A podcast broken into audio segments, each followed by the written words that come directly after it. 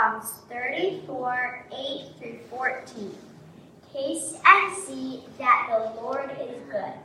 Blessed is the one who takes refuge in him. Fear the Lord, you his holy people, for those who fear him lack nothing. The lions may grow weak and hungry, but those who seek the Lord lack no good thing. Come, my children, listen to me. I will teach you the fear of the Lord. Whoever of you loves life and desires to see many good days, keep your tongue from evil and your lips from telling lies. Turn from evil and do good.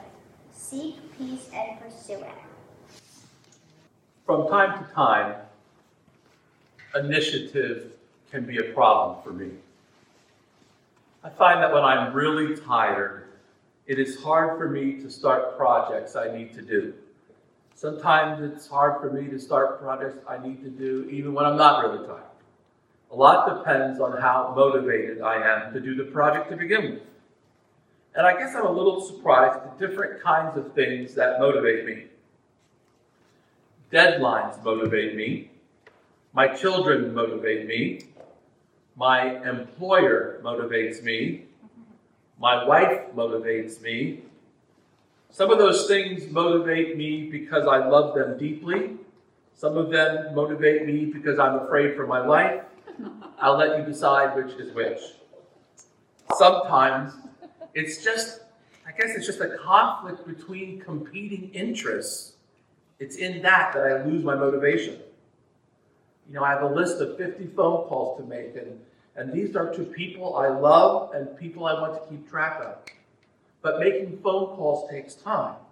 And there's an end of school parade to organize, and there's a graduation service to plan for, followed by a funeral the next day. And there are board meetings and committee meetings and clergy meetings, and there's a sermon to write, and books I need to read, and staff meetings and home repair projects. And just like for you, the list goes on and on. And sometimes, in the middle of the whirlwind of everything I'm doing, in the competition between competing loyalties, I begin to wonder what I'm really getting done. What is getting done? Is everything I'm doing productive? And what are those things producing? More than a stress headache? Hosea speaks to Israel in a day of judgment. Rather than relying on God for deliverance, Israel has decided to make alliances with other kingdoms to ensure their safety. What they're doing is a lot like what we often try to do when we try to guarantee our own security through material possessions or insurance plans or retirement accounts. I think we've learned a powerful lesson in recent days about the nature of our security. I mean, I'm not saying we shouldn't plan for things. I'm not saying we shouldn't plan in ways that would provide for our family if we were suddenly not around to provide for them. But I don't think we should allow ourselves anymore to believe that those kinds of plans really provide absolute security for anything. Our security is not in our planning. In any event, Hosea, seeing Israel make plans for their security that completely ignore God, he speaks harshly by the Lord to Israel. And in Hosea 10 12, he gives this advice in the midst of his prophetic utterance. Sow righteousness for yourselves, reap the fruit of unfailing love, and break up your unplowed ground for it is time to seek the Lord until he comes. And when he comes, he will shower his righteousness on you. But you have planted wickedness, you have reaped evil, you have eaten the fruit of deception. Because you have depended on your own strength and on your many warriors, the roar of battle will rise against your people, so that all your fortresses will be devastated. These are harsh words. Israel is in for destruction if she keeps on this path. God will not allow her to find security anywhere other than in Him. Listen carefully to the three things that God expects Israel to do sow righteousness, reap the fruit of unfailing love, and break up your unplowed or fallow land. Three easy things to remember. Sowing righteousness for oneself is about living in a right relationship with God. In Hosea's day, it meant embracing the covenant of Israel. No more following after the Baals. For us, it must mean at least as much. No following after other gods. You know, our society offers many other gods we might choose to follow. Some of them might be affluent, well educated, fully experienced children, or homes, decks, spas, and manicured gardens, or sailboats and various other material things. Maybe it's just travel experiences to the uttermost parts of the earth. There are lots of things we might choose to pursue, watching every single episode of Star Trek ever broadcast. God calls Israel to plant righteousness. Planting righteousness includes at least justice for the poor, care for widows and aliens, social justice. You've heard the, lip, the list from my lips many times. But sowing righteousness isn't just living in right relationship with God, it is also living in right relationship with our brothers and sisters in the community of all mankind. There has been tons wrong with our relationships in our society. And we are seeing the fruits of it today in the kind, we're seeing the fruit today of the kinds of damaging relationships we have had in the past. The story of the world is full of man's inhumanity to man and the injustice and cruelty and greedy behavior that has marked our history leaves the landscape littered with brokenness and damage and anger and fear, all that we are currently reaping. Sow injustice, sow discrimination, sow prejudice, and you can expect to reap a harvest in pain and anguish and devastation. But God has a different crop in mind for his creation. He desires we sow righteousness so we can harvest a crop of unfailing love. He said, that's his second word, we should reap the fruit of unfailing love. Reaping fruit is a natural consequence of planting the right kind of seed. I don't know about you, but I find myself highly motivated once the crop is in to reap the fruit. I like eating, so reaping is natural. Reaping fruit of love comes from sowing righteousness. And when I get beyond my own selfish concerns and begin to sow in right relationships, I reap the fruit of love. You don't get to reap anything other than weeds, however, if you do not sow good seed. And that takes work. What would that work look like for you? How do you actively sow righteousness in order to reap a harvest different from the one we are currently reaping?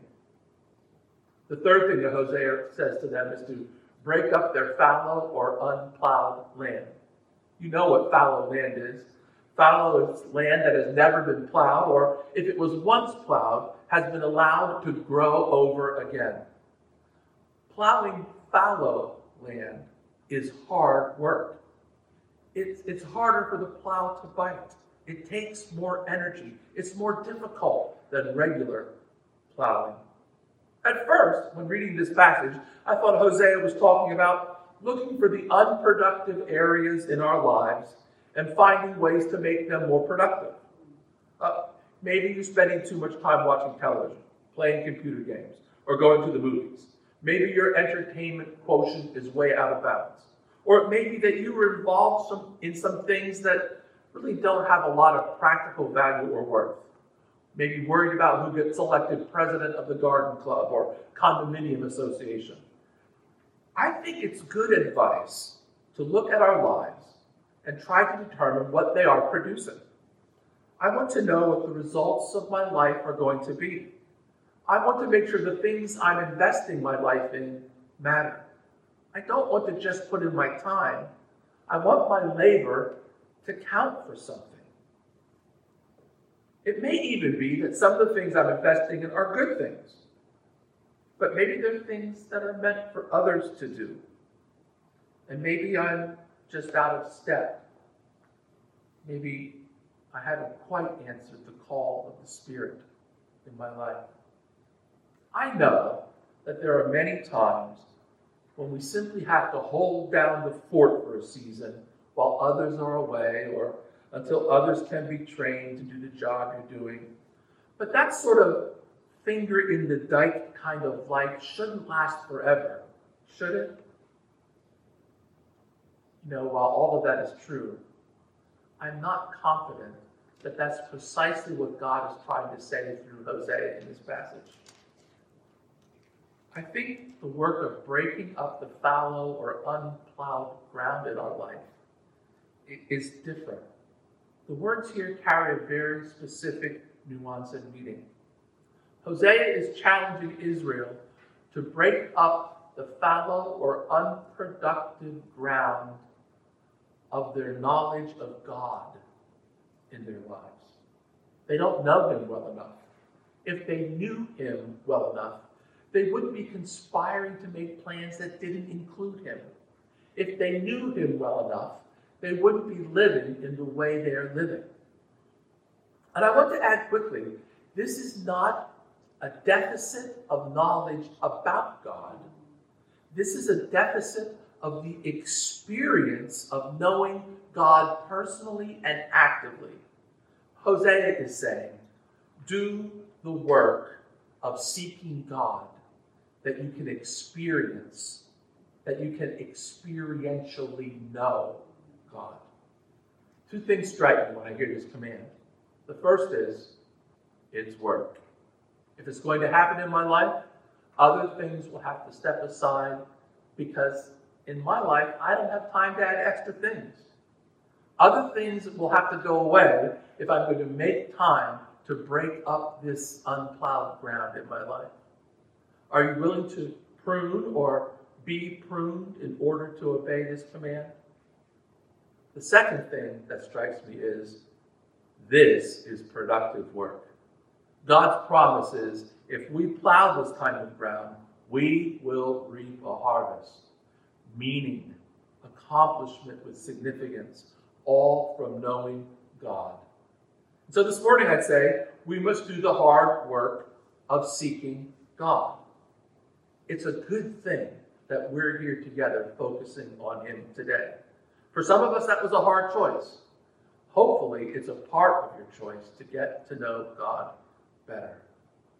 But you know, even church services or watching religious programming, all of that can become a routine that insulates you from the voice of God if you don't do the work of listening, if you don't create the time to pay attention, if you don't eliminate some of the things that sap your motivation if you don't trim away the stuff that keeps you from knowing God, don't be afraid to get to know God. His love for you is deep and wide, it is rich and full, it is unfailing. The most productive thing you can do is to get to know Him. In that knowledge, you will find your way for today and for every tomorrow. Would you pray with me? Lord Jesus, we're grateful for your invitation to seek you and to know you. And we pray that today, by your Spirit, you would reveal yourself to us again, that you would draw us close to you, that you'd help us to find ways to know you better, that our lives may be more productive and more meaningful in terms of the kingdom of God pray this in your name. Amen. And now to him who is able to accomplish more than we can ever ask or imagine. To him be glory in the church and in all of our lives, now and through all eternity.